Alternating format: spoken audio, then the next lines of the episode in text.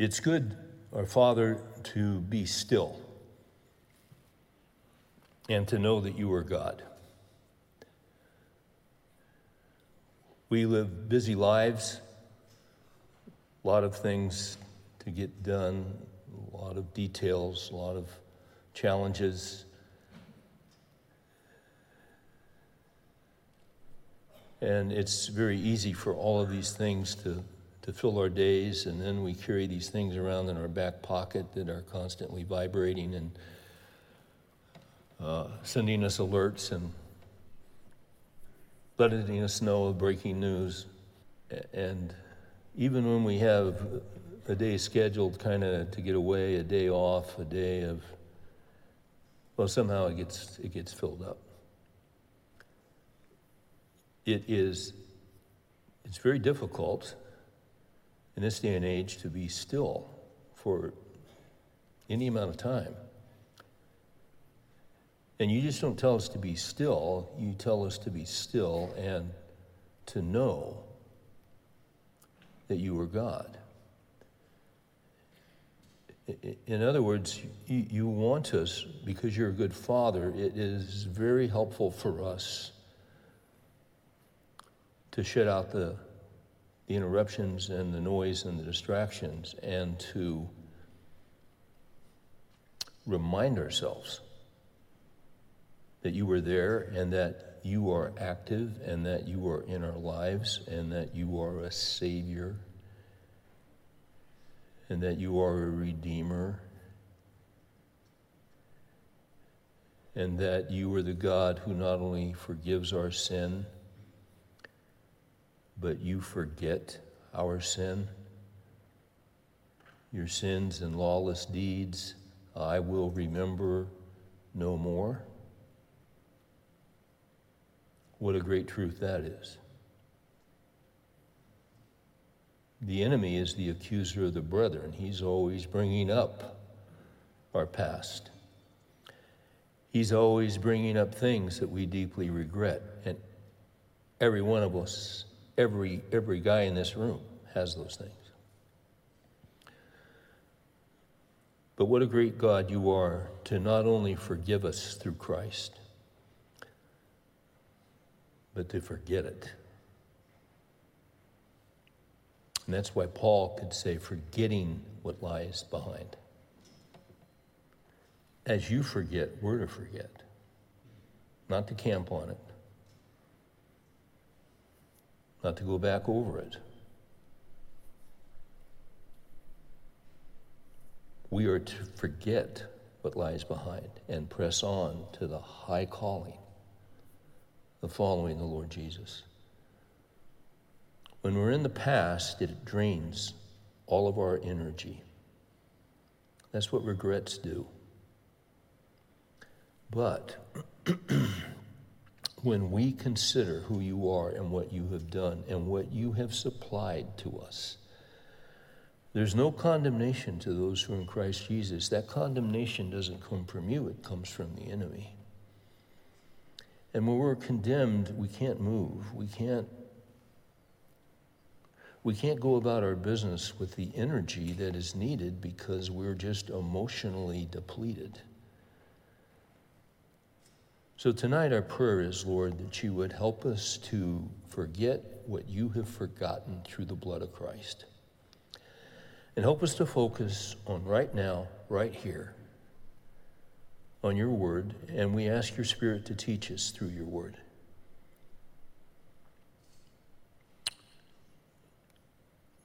There are different needs here. You know every need, and you know every heart. Give us truth to fight off fear and anxiety and worry. And remind us tonight about your character and that you can be trusted and that nothing can separate us from the love of God. We ask these things in Jesus' name. Amen. So we're working our way through the Gospel of John, and tonight we're in John chapter 4, a very famous story where Jesus meets the woman at the well. I was reading one commentator this week, and he was talking about the Gospel of John, and he, he was he, basically he was saying the Gospel of John is is so simple that a child can understand it. John 3:16, for God so loved the world that he gave his only begotten son that whosoever believes in him should not perish but have everlasting life. A, child of 6 or 7 can easily understand that. Some of you guys came to the Lord at that age. I did at 7. So I it's, it's simple enough that a child can understand it, yet it's deep enough that you could, uh, you'll never plumb the depths of it. I have a number of commentaries on the Gospel of John, and I was pulling one down, and I saw one next to it that was quite thick, and it said living water. And I couldn't, and I thought, did I, is that in the wrong, on the wrong shelf? And I pulled it down, and it wasn't on the wrong shelf, but it was, I mean, it was thick. It was 64 sermons that Martyn Lloyd-Jones preached at Westminster Chapel in the 50s on the woman at the well. The woman at the well runs from John 4, verse 1 to verse 42. And he preached, and Lloyd-Jones would preach for an hour. And he was one of those guys, he could go an hour and nobody was looking at their watch. I mean, he was gripping, he was captivating. I, I watched an eight minute video this morning that he did back in the 50s.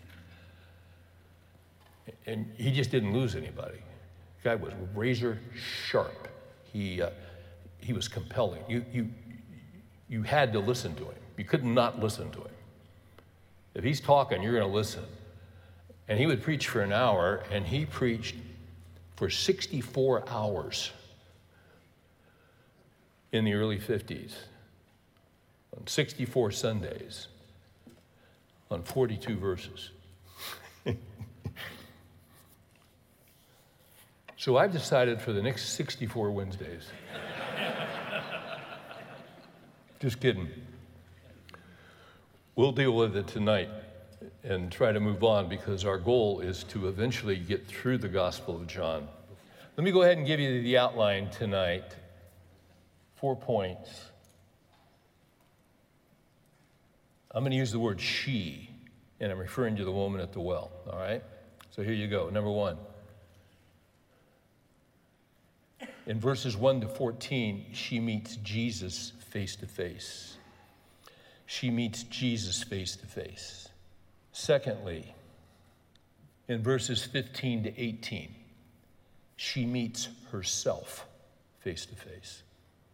Verse 1 Therefore, when the Lord knew that the Pharisees had heard that Jesus was making and baptizing more disciples than John, although Jesus himself was not baptizing, but his disciples were, he left Judea and went away again into Galilee. And he had to pass through Samaria.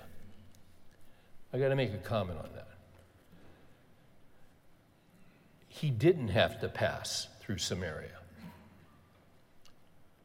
Not to get to where he was going. There were two other ways to get to where he was going. There were two other routes to get into Galilee. But you see, he had to go he had to pass through Samaria because he was compelled, because there was a divine appointment set by his father.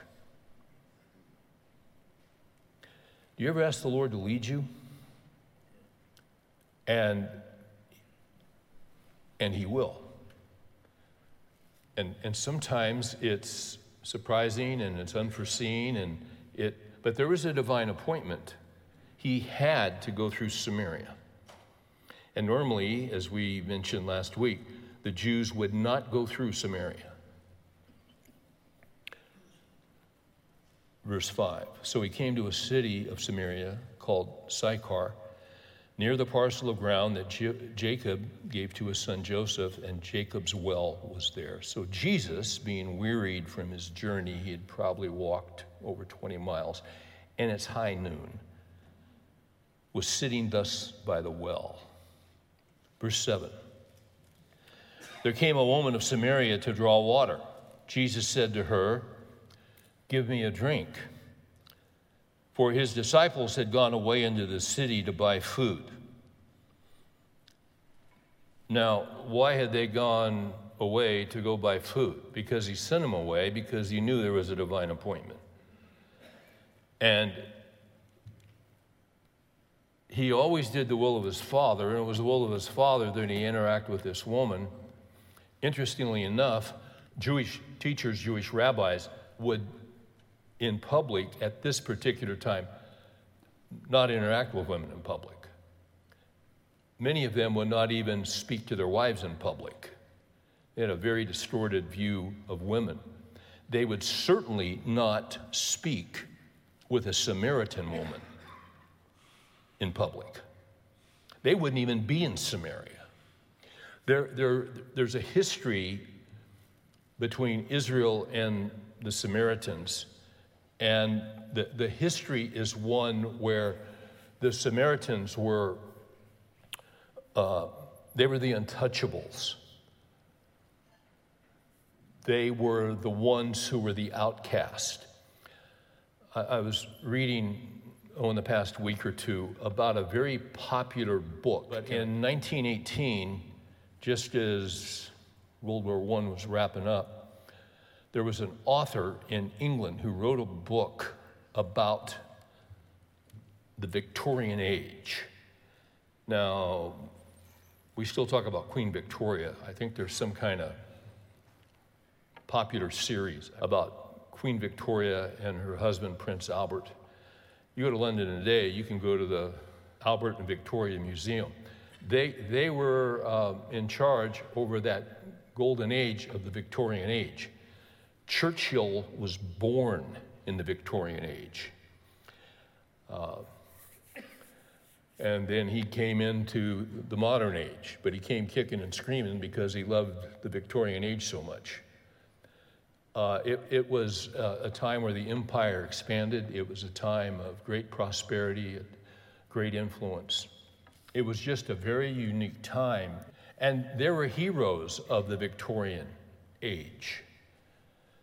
There was uh, Florence Nightingale, great woman, Christian woman, who did tremendous thing for soldiers in battle and alleviated the suffering of, of a lot of people, not only on the battlefield, but back home in hospitals. And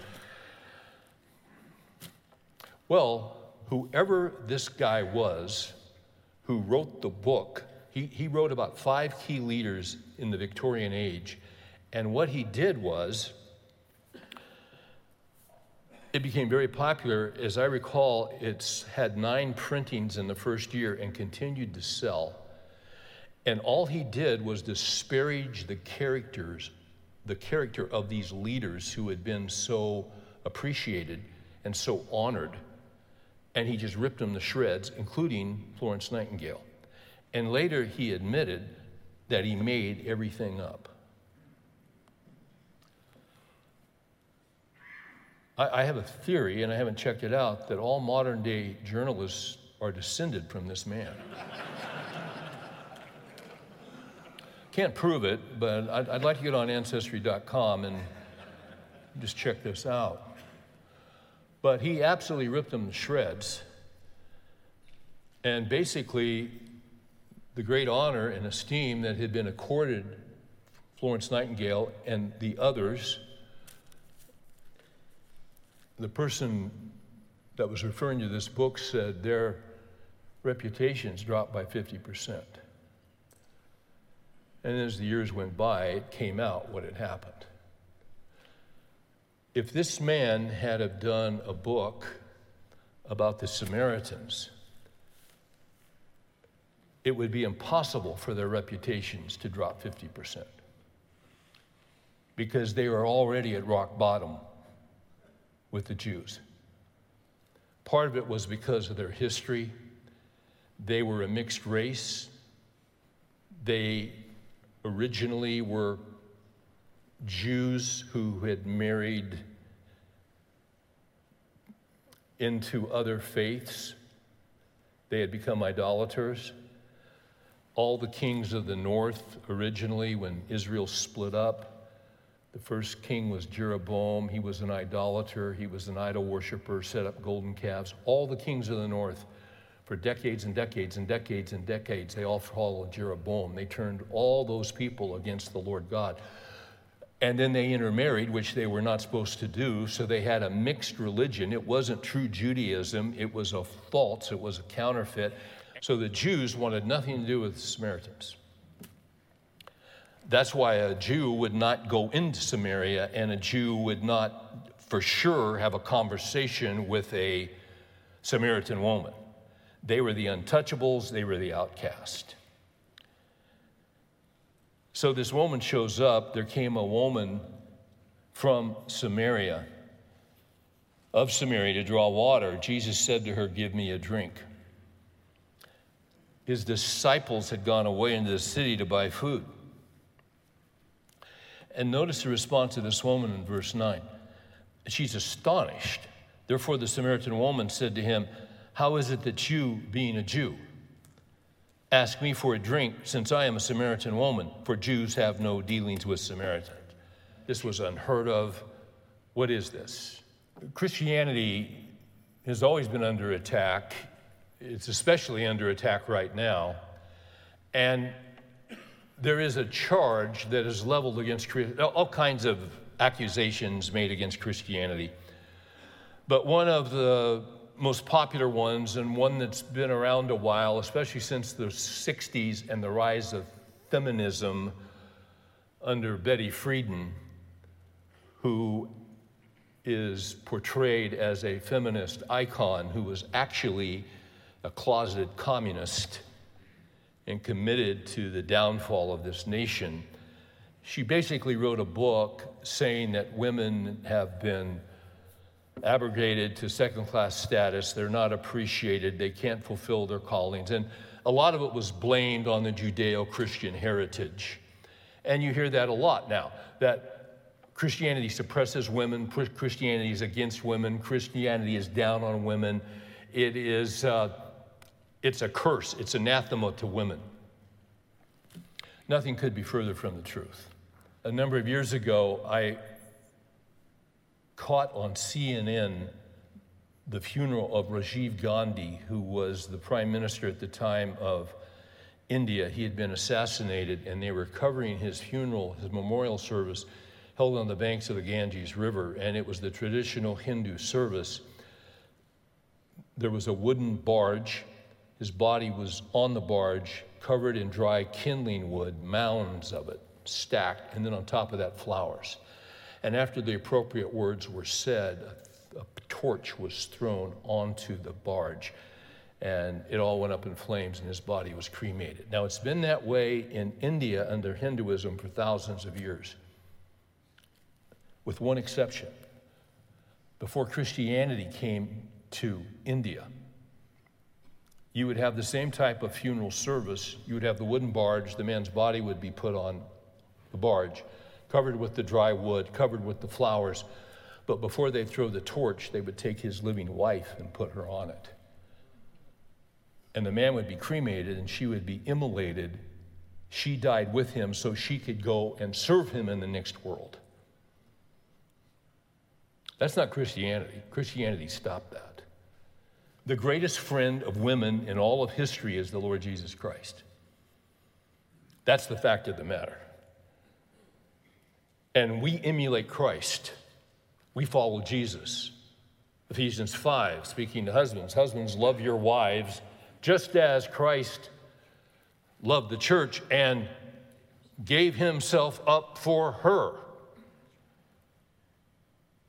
Jesus came not to do what was best for him, but to do what was best for us. Husbands, love your wives just as Christ loved the church. So, husbands are there to serve their wives, husbands are there to honor their wives, husbands are there to sacrifice for their wives. So, as Christian men, we take our cues from the Lord Jesus Christ. He's the one who is the model of masculinity. He is the one who is the model of manhood. So we don't take our cues from the world or from this guy or from this guy or from this guy. We take it from the Lord Jesus. And he was the greatest friend of women in all of history, and he still is. He still is. She was shocked that, that he would even talk to her. She, she, was, she was stunned. Os Guinness uh, has written a lot of good stuff. A number of years ago, he did a book called The Call. Uh, one of the best books he's ever done. Subtitle Finding and Fulfilling the Central Purpose of Your Life. Uh, I've read it a few times. And uh, I just, over the years, I just kept reading it. Uh, it's just one of those books that are, it's just gold. In chapter 11, he writes of Pablo Picasso, the painter who is still to this day one of the darlings of the left. He is an icon. He writes these words Pablo Picasso's creative genius towers over 20th century art, but in his relationships, especially with women, he could be a devouring monster. The Minotaur was his own name for himself, and monster was the word used by friends such as sculptor Alberto Giacometti. When I die, Picasso said, it will be a shipwreck, as when a huge ship sinks, many people all around will be sucked down with it. Sadly, Picasso was right. After he died in 1973 at the age of 91, three of those closest to him committed suicide. His second wife, Jacqueline, an early mis- mistress, Marie Therese, and his grandson, Pablito. And several others had psychiatric breakdowns, including his first wife, Olga, and his most famous mistress, Dora Maar. This destructiveness showed itself from his early days. His own mother warned his first wife I don't believe any woman could be happy with my son. He's available for himself, but for no one else. One of his mistresses wrote an account called Life with Picasso. And she tells of living for 10 years with this man. She was 40 years younger than Picasso. He was so compelling, she wrote, that there were moments when it seemed almost a physical impossibility to go on breathing outside his presence. He absolutely devoured everyone around him with what was important to him. But as Picasso admitted, there were only two kinds of women in his world goddesses and doormats.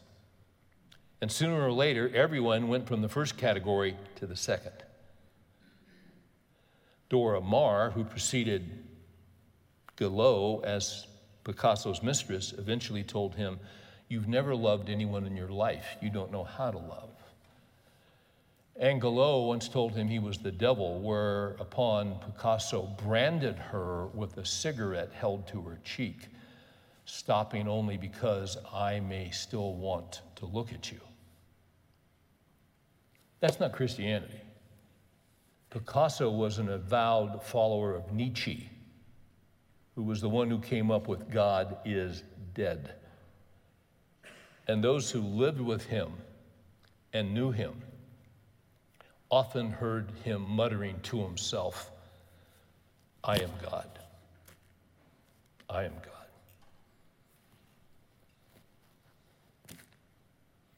That's what happens when you reject the God of the Bible and you just live for yourself.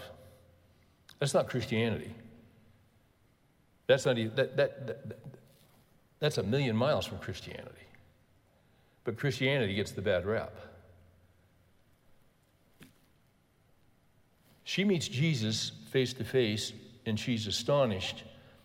Verse 9 How is it that you, being a Jew, ask me for a drink since I'm a Samaritan woman? For Jews have no dealings with Samaritans.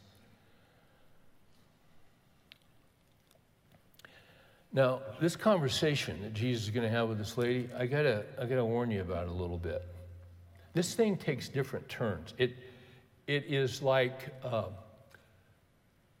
going up a mountain road that is so steep that the road is a series of switchbacks.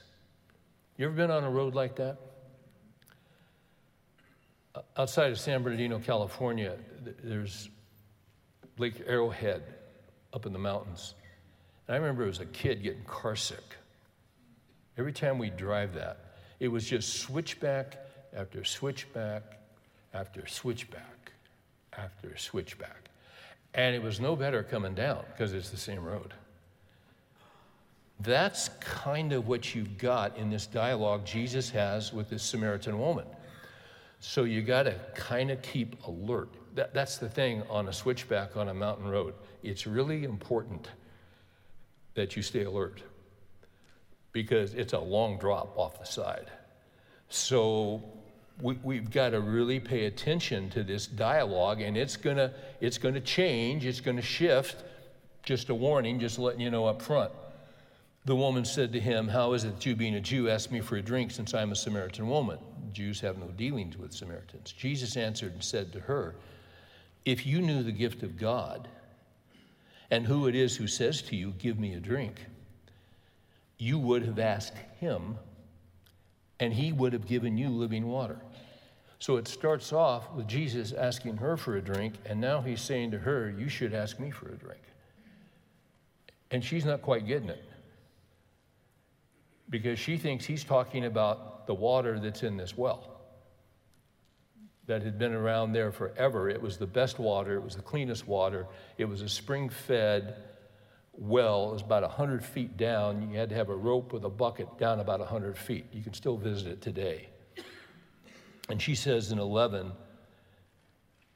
Sir, you have nothing to draw with, and the well is deep where then do you get that living water? She thinks he's, she's, she thinks, because they've been talking about material water, that that's what he's talking about. He's not talking about material water, he's talking about spiritual water. And then she says in 12, You are not greater than our father Jacob, are you? Well, actually, he is. But she doesn't know that yet because she's in process. I was watching a video clip of a professor at Tyndale House in England, a, a, Christian study center and think tank.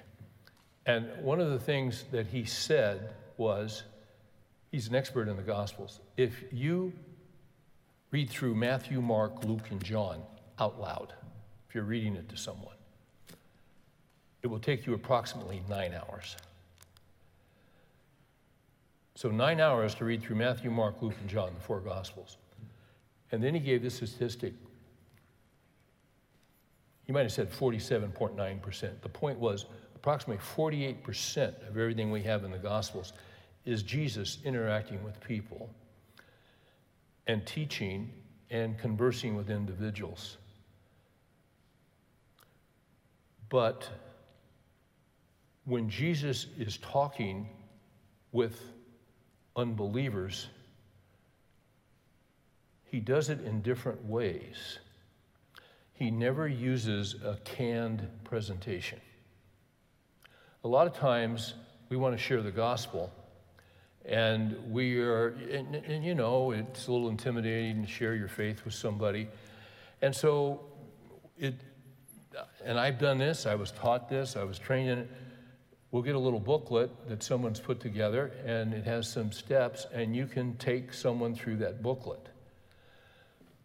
That might be a, a, a, when you're a new believer an entry level that might be a, way to help you get into a conversation jesus never did that he just interacted with the person he was concerned about them and their needs and their situation and we're just called to be witnesses. So when you're talking with someone and something just happens and it just shows up, you don't always have a little booklet and, oh gosh, where's my booklet? Well, that doesn't mean you can't say something. I, I was, I was, I was at the, the, the health club where, where I swim, I don't know, a couple weeks ago, and there's a guy next to me, a few lockers away, and he's got his locker open and he's changing clothes and he's got this huge American flag. in his locker. This guy nodded and said, How you doing? I said, Fine. I said, Man, that's quite a flag you got there. He says, Oh, that's not my flag, that's my swimsuit. I said, Really? Biggest swimsuit I'd ever seen. And uh, he said, I love the flag and I love America. And by his accent, I could tell he came here from somewhere else. And he said, I love this country. I said, Well, that's great. And he said, I'm very proud of that. And he said, I love wearing my swimsuit with the American flag. And I said, Good for you. And he said, We're, we're having, we're having difficulties right now in our country. I said, yeah, We are, for sure. And he said, But we will prevail.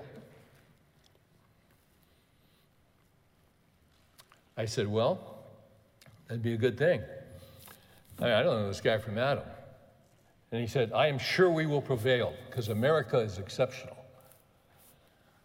And he went on and made a few more comments. Nice guy, you know, he just, he just loved America. He'd come from somewhere else. There was a reason he wanted to be here. And he said, I'm convinced America will survive this. And at a certain point, I said, Well, I've lived here all my life, and I will tell you this I believe there's no hope for America apart from Jesus. I just felt like I should say that. And then he didn't have much else to say. And he just nodded, and I nodded. That wasn't in my booklet. I didn't have a booklet. But I thought I should say it, and I did say it because it's the truth. America is in trouble because we have walked away from Jesus. How blessed is the nation whose God is the Lord. So don't be afraid and don't be reluctant. Just as it's appropriate, as the Lord leads, just put it out there. You never know what's going to happen with a seed, do you? You never know. And you may never know until you get to heaven. That's not your job to know. Your job is just to be a witness. You just you're just telling what you what you've seen. You just you're just telling what you know. The four gospels are four witnesses to what they saw about Jesus. Four eyewitness testimonies. 12, you're not greater than our father Jacob, are you, who gave us the well and drank of it himself and his sons and his cattle? 13, Jesus doesn't get diverted. He could have said, I am greater than Jacob, but he doesn't say that. 13, Jesus answered and said to her, now watch the switchback. Everyone who drinks of this water will thirst again. The water coming out of this well, it's the best water around here, it's spring fed. Everyone who drinks of this water, as good as it is, they will thirst again. But whoever drinks of the water that I will give him shall never thirst. But the water that I will give him will become in him a well of water springing up to eternal life. That's what you call a switchback. He's not talking about material water. You got to have water. You've got to have it. It's important. You can't live without it. But there's a spiritual water. And Jesus is pulling a switchback to get her off of the material and off the daily needs and the daily necessities of life and taking her to the spiritual, which is eternal, because every person on the face of the earth is going to live forever.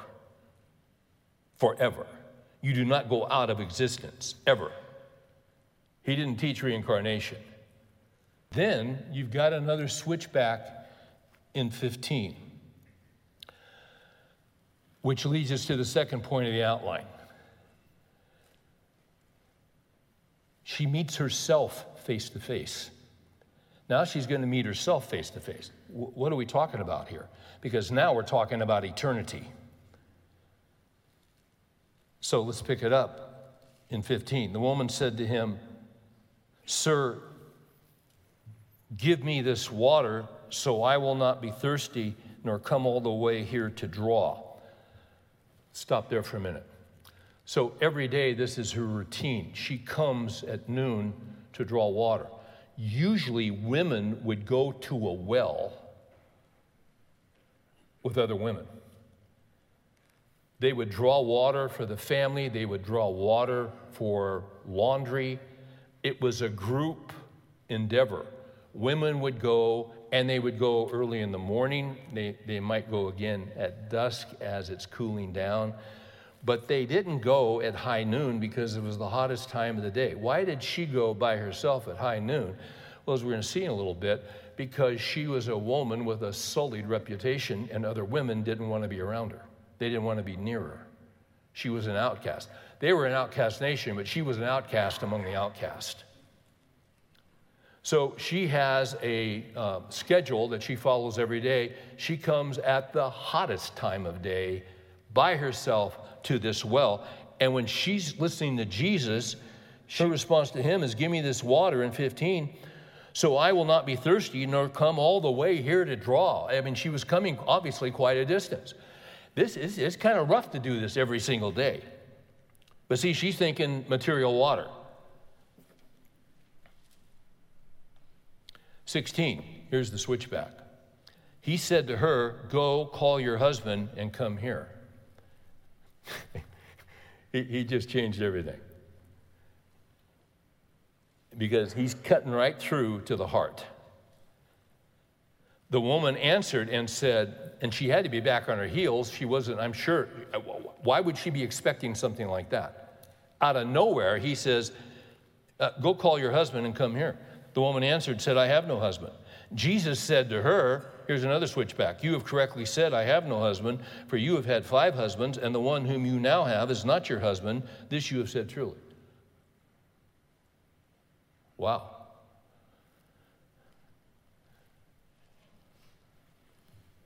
Now he's forcing her to face herself. And she gave him a portion of the truth. Yeah, I, uh, I have no husband. But see, there was more to the story than that. Now, more than likely, uh, there were divorces here. Could have been a death of one of the husbands or two. We don't know. We don't have the information. But more than likely, there was divorce. Women could not divorce their husbands in this day, husbands could divorce the wife. So, more than likely, there had been several divorces. And we kind of get a clue that she was an immoral woman because Jesus says, The one that you have now is not your husband. I mean, he, all he did was he read her life, he read her heart, he knew her circumstances, he knew all the details. She's a sinner. Romans 3:23 for all have sinned and fallen short of the glory of God. We're all sinners. All of us. And we know we're sinners, but we're ashamed of our sin. And just as Adam and Eve in the garden, when they realized their sin, they tried to cover up. We all have things in our lives that we're ashamed of. And there are certain things we're especially trying to cover up. And what Jesus does is that Jesus reveals that he knows everything. He knows everything about her. He knows everything about you. He knows everything about me. Verse 6. The Lord performs righteous deeds and judgments for all who are oppressed. He made known his way to Moses, his acts to the son of Israel. Some people say the Old Testament God. I don't like that Old Testament God. He's a God of wrath. Well, read this. Verse 8 The Lord is compassionate and gracious. He's slow to anger. He's abounding. He's abounding. He's like an artesian well in loving kindness. It just keeps bubbling out. It just keeps bubbling out. This is Old Testament and New Testament because Jesus is the same yesterday, today, and what? Forever. He will not always strive with us, nor will he keep his anger forever. Watch this. This is phenomenal. He has not dealt with us according to our sins. Why not? You ever get upset that You don't see a lot of justice in the world? Thank God he's not been just to you. Thank God he's not been just to me. If he was just, he would deal with us according to our sin. But he has not dealt with us according to our sins, nor rewarded us according to our iniquities. For high as the heavens are above the earth, so great is his loving kindness towards those who fear him. To those who revere him, is the idea.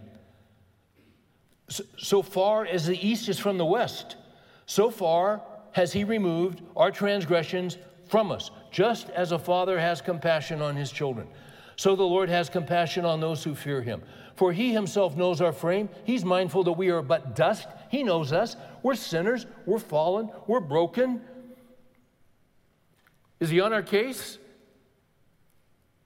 Is he going to get every ounce of justice out of us? No, he came. He who knew no sin became sin so that we might become the righteousness of God. He came to seek and to save that which was lost. That's us. He knows everything about us, nothing's hidden from his sight, yet he has thoroughly and completely removed our sin from us as far as the east is from the west. So, this is why it's important that we, along with Paul said, forgetting what lies behind. This is why the, the enemy is the accuser of the brother. If he can keep bringing up my past, he's going to keep me from being effective for today because I'm mired in the past, I'm chained to the past, I'm embarrassed, I'm humiliated.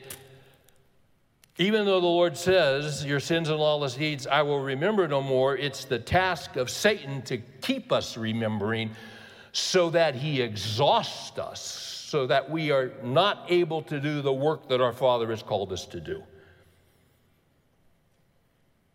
This is where you got to talk to yourself Scripture. This is where you got to talk to yourself about the grace of God. John Newton did not write a hymn called Grace, did he? He wrote a hymn called what? Amazing Grace. Psalm 103 is about amazing grace. How sweet the sound that saved a wretch like me. And he was a wretch. he was. Many thought beyond forgiveness.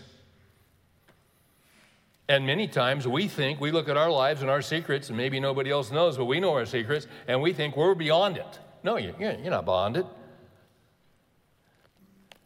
Read Romans 8. What can separate you from the love of God? There's a whole laundry list. Nothing can separate you from the love of God.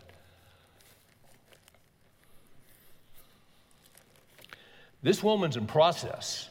She's interacting. She's never, she's never had any, she's never talked to someone like this before. And he's forcing her to meet herself face to face. I am a sinner.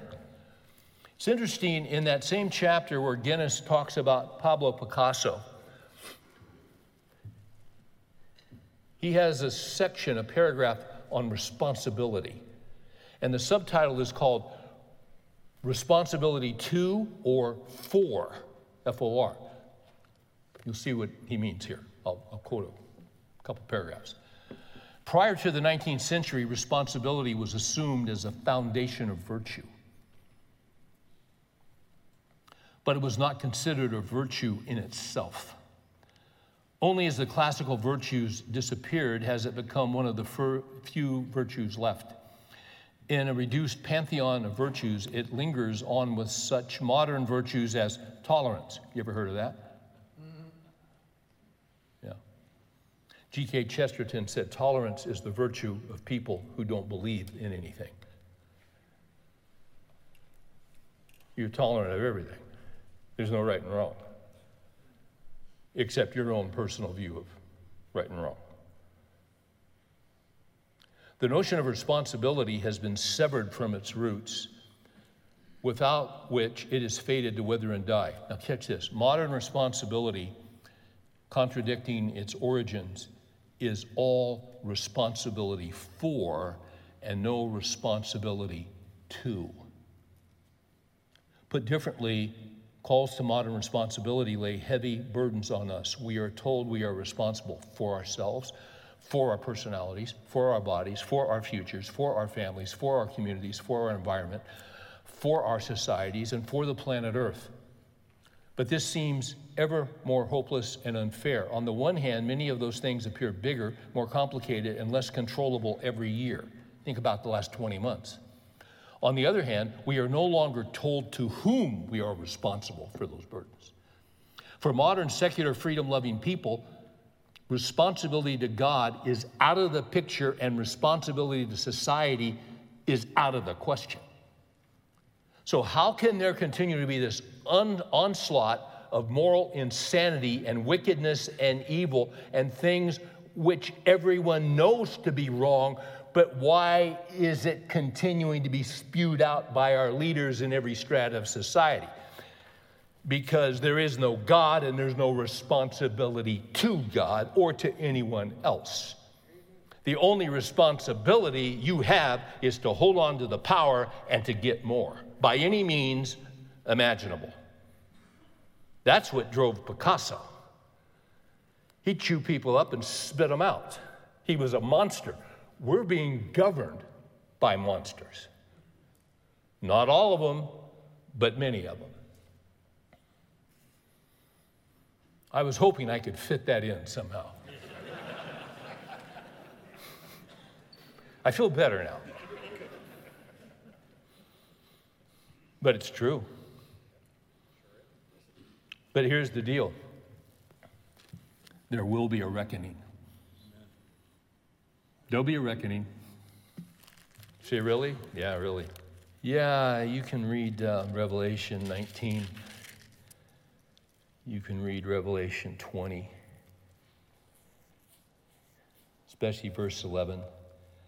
Then I saw a great white throne and him who sat upon it from whom from whose presence earth and heaven fled away and no place was found for them. And i saw the dead the great and the small standing before the throne. The books were open and another book was open which is the book of life. And the dead were judged from the things which were written in the book according to their deeds no one will escape responsibility there will be accountability and all judgment has been given to the son to jesus and the sea gave up the dead which were in it, and death and Hades gave up the dead which were in them, and they were judged, every one of them, according to their deeds.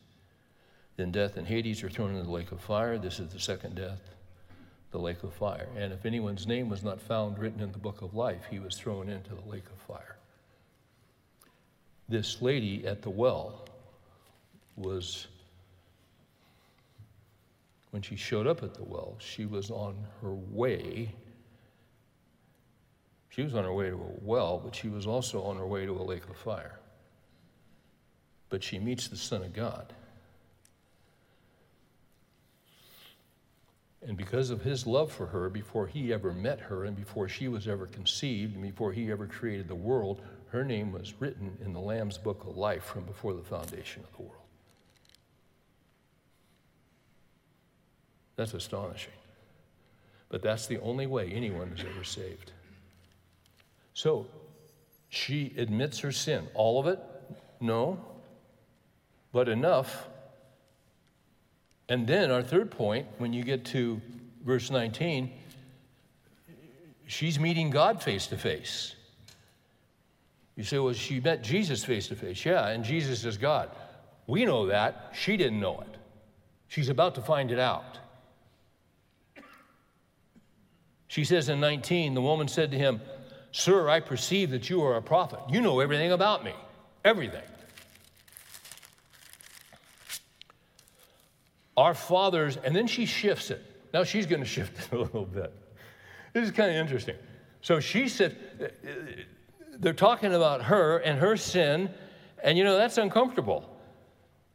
She's got to face herself, and, and now it's almost as though she wants to kind of move on and talk about religion. So, so because she's a Samaritan and he's a Jew, she's going to talk about the differences between what their religions hold to. So in 20, our fathers worshiped in this mountain, Mount Gerizim. You can go and visit it today. Very steep, very high. And they did build the temple there.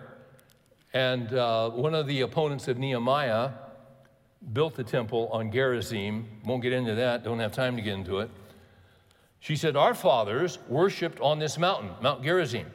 And you people say that in Jerusalem, the Jews, you people say that in Jerusalem is the place where men ought to worship.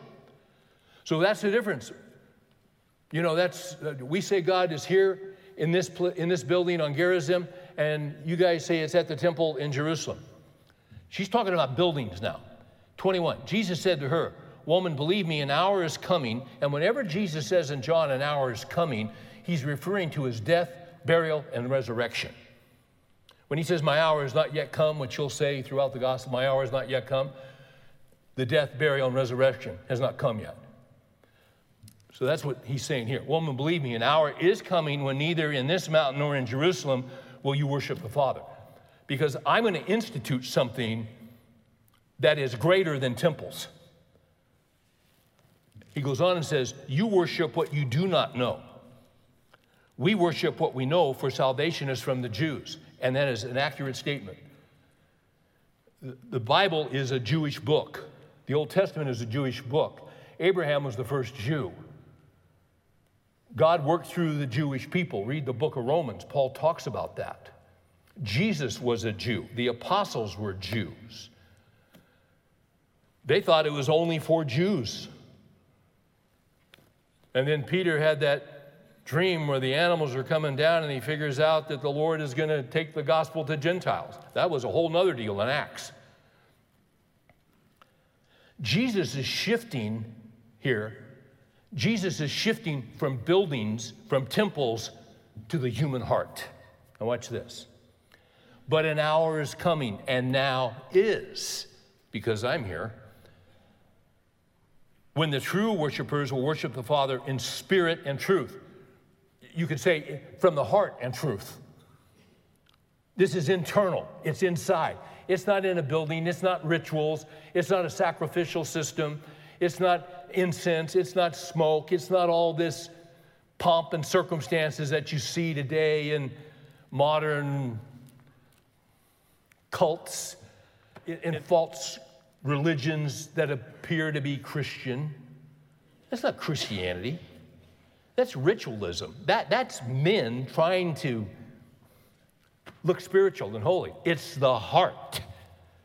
Man looks on the outward appearance looks on the pointed head hats, kiss in the ring. Kiss the ring. The only ring you kiss is the Son's, the Son of God. And kiss the Son, Psalm 2, while there is hope. You kneel and bow before Jesus, not anybody else. When the true worshipers worship the Father in spirit and truth, for such people the Father seeks to be his worshipers. God is spirit, and those who worship him must worship in spirit and truth. Now, here's where she's meeting God face to face. The woman said to him, I know that Messiah is coming. He was called Christ. When that one comes, he will declare all things to us. Jesus said to her, I who speak to you am he. This is really the first time God comes out, Jesus comes out and says, I'm the Messiah, I'm God. They, she knew what it meant. The Samaritans didn't believe the entire Old Testament, but they did believe Genesis, Exodus, Leviticus, Numbers, and Deuteronomy. And those books talk about the Messiah coming. He reveals to her that he's the Messiah and then he's God. She's got a lot to think about. She's stunned. And then, right at that moment in 27, the disciples return from Costco. They've been out getting food and they're worried about the supply chain because the ships are backed up on the Mediterranean and they can't, oh, that's not them, that's us. Oh, that's another issue. But they suddenly show up. He, there's this dialogue, and, and just watch the interlude here.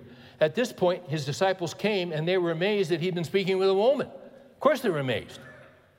Yet no one said, What do you seek or why do you speak with her? So the woman left her water pot and went into the city and said to the men, Come see a man who told me all the things that I have done. This is not the Christ, is it? Yes, it is. they went out of the city and were coming to him. This is what happens when someone comes to know the Lord. We saw it earlier in John. When someone meets Jesus, when their heart is changed by Jesus, when they believe he is God, he's the God man, he's the one who will die in their place, when they receive him, what happens is, as soon as there is understanding and their eyes are open and he changes them, then they want to go and tell someone else and say, Come with me, you've got to meet him. That's evangelism. Because their heart's been changed. Look down at 39. From that city, many of the Samaritans believed in him because of the word of the woman who testified. He told me all the things I have done, and he still loves me, and he's still for me and He has saved me and He has redeemed me. He knows everything about me. This is the gospel. There's nothing greater in the world than this. So when the Samaritans came to Jesus, 40, they were asking him to stay with them, and he stayed there two days. Many more believed because of his word, and they were saying to the woman, It is no longer because of what you said that we believe. Watch this. For we have heard for ourselves and know that this one is indeed the Savior of the world. What's interesting is among the outcast, who did he go to in the previous chapter? Nicodemus, who was a Pharisee. They were the elite of Israel. They were the religious leaders. They were the bureaucracy, or they were the Ivy League boys. They were the cream of the cream. And what did the Pharisees consistently do about Jesus? They rejected what he said because they wanted a political Messiah to get them out from under Rome. They didn't like him. They didn't want him. They hated his guts. In fact, they conspired to kill him. But here he is among the outcasts, and what do they do? They embrace him. Can you stay two more days? Oh, yeah, we believe because what you said. Now we believe because we know he's the Savior of the world. He is the Savior of the world. It's interesting, and I'll close with this. In Guinness's book, he tells the story of a woman who was his great great grandmother. Her name is Lucretia d'Esterre. When she was 18 years old, she had two small children. She was standing by a fast moving river, contemplating committing suicide because her husband had just been killed in a duel. She, she, she was devastated. She was from another country. She, she was in absolute despair. She had no means of income. She had no hope for the future. She couldn't provide for her children. She had no family. And for some reason, as she was standing on that bank of the river contemplating taking her life, she looked up across the river, and there was a soft rolling hill, and there was a young farmer with a draft horse, and he was plowing his field, and she started watching him as he would plow straight furrows. And she suddenly began to admire that man's character because she knew that he was not aware that she was watching, no one else was around. He was just doing his job and he was doing it right. And she thought to herself, why should I collapse in self pity and take my life? I have two little children. Like that man, I should plow ahead and do what's right. She didn't know Christ. But a few weeks after this brush with death, she heard the gospel and she came to Christ. A few years later, Os Guinness writes, she met and married my great great grandfather, Captain John Grattan Guinness, youngest son of Arthur Guinness, the Dublin brewer, and a former officer under a fellow Irishman, Arthur Wellesley, the Duke of Wellington. If it had not been for that duel, our side of the family would not have come into being. If it had not been for the plowman, the tragedy of the dueling husband would have been followed by the tragedy of the duelist widow. She had been arrested by work done in a special way. My great grandmother was un- my great great grandmother was unusual for seven reasons, including the fact that she conscientiously prayed for her descendants down through a dozen generations. Jesus talked with the woman at the well, but Jesus also reached out to the young woman at the river who was contemplating taking her life. See, this is what Jesus does. He reaches down to individuals who have lost hope. And all we can see is what's in front of us. But you see, what he sees is long term. What he sees is eternity. What he sees is forever. What a great God. Our Father, we thank you for this truth.